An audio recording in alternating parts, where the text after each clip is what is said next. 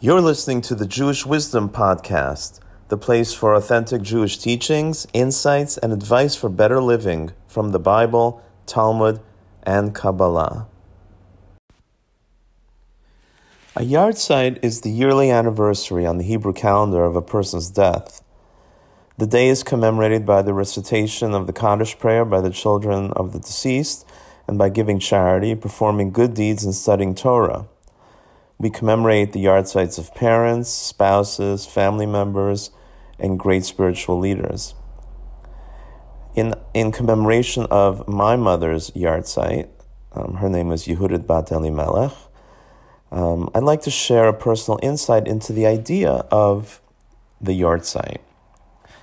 Isn't it interesting that Jewish tradition commemorates the day of a person's passing, while the secular world, secular world commemorates a person's birthday?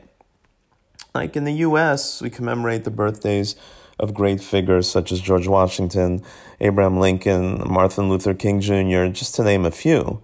We don't commemorate the day they died.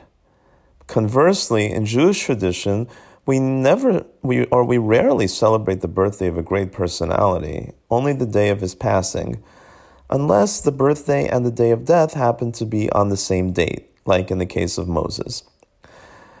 There's actually a tradition that dying on one's birthday is a sign of holiness. But why does Jewish tradition commemorate the day of death as opposed to the day of birth? Isn't celebrating a birthday more uplifting and fun than commemorating the anniversary of someone's death? To answer this question, we need to analyze what a birthday and what a yard yahrzeit really represent. A birthday represents potential. When a baby's born, it has the potential to accomplish great things in life, but it also has the potential to do just the opposite. Imagine the joy that the parents of Adolf Hitler, Yamach Shemo, may his name be erased, imagine their joy when they held their newborn baby in their arms for the first time. They saw a child with the potential to become a wonderful adult who would make the world a better place. At that moment, they were absolutely correct. But they could never imagine in their wildest dreams the, the death, destruction, suffering, and pure evil their little baby would thrust upon the world. Birthdays represent potential, but that potential could develop into good or into evil. There's no way for us to know how a newborn will actualize his or her potential. Jewish tradition doesn't commemorate the day of birth because we simply don't know how the person will actualize their potential. We don't know how their story will end. The yahrzeit, however, represents the accomplishments of the deceased.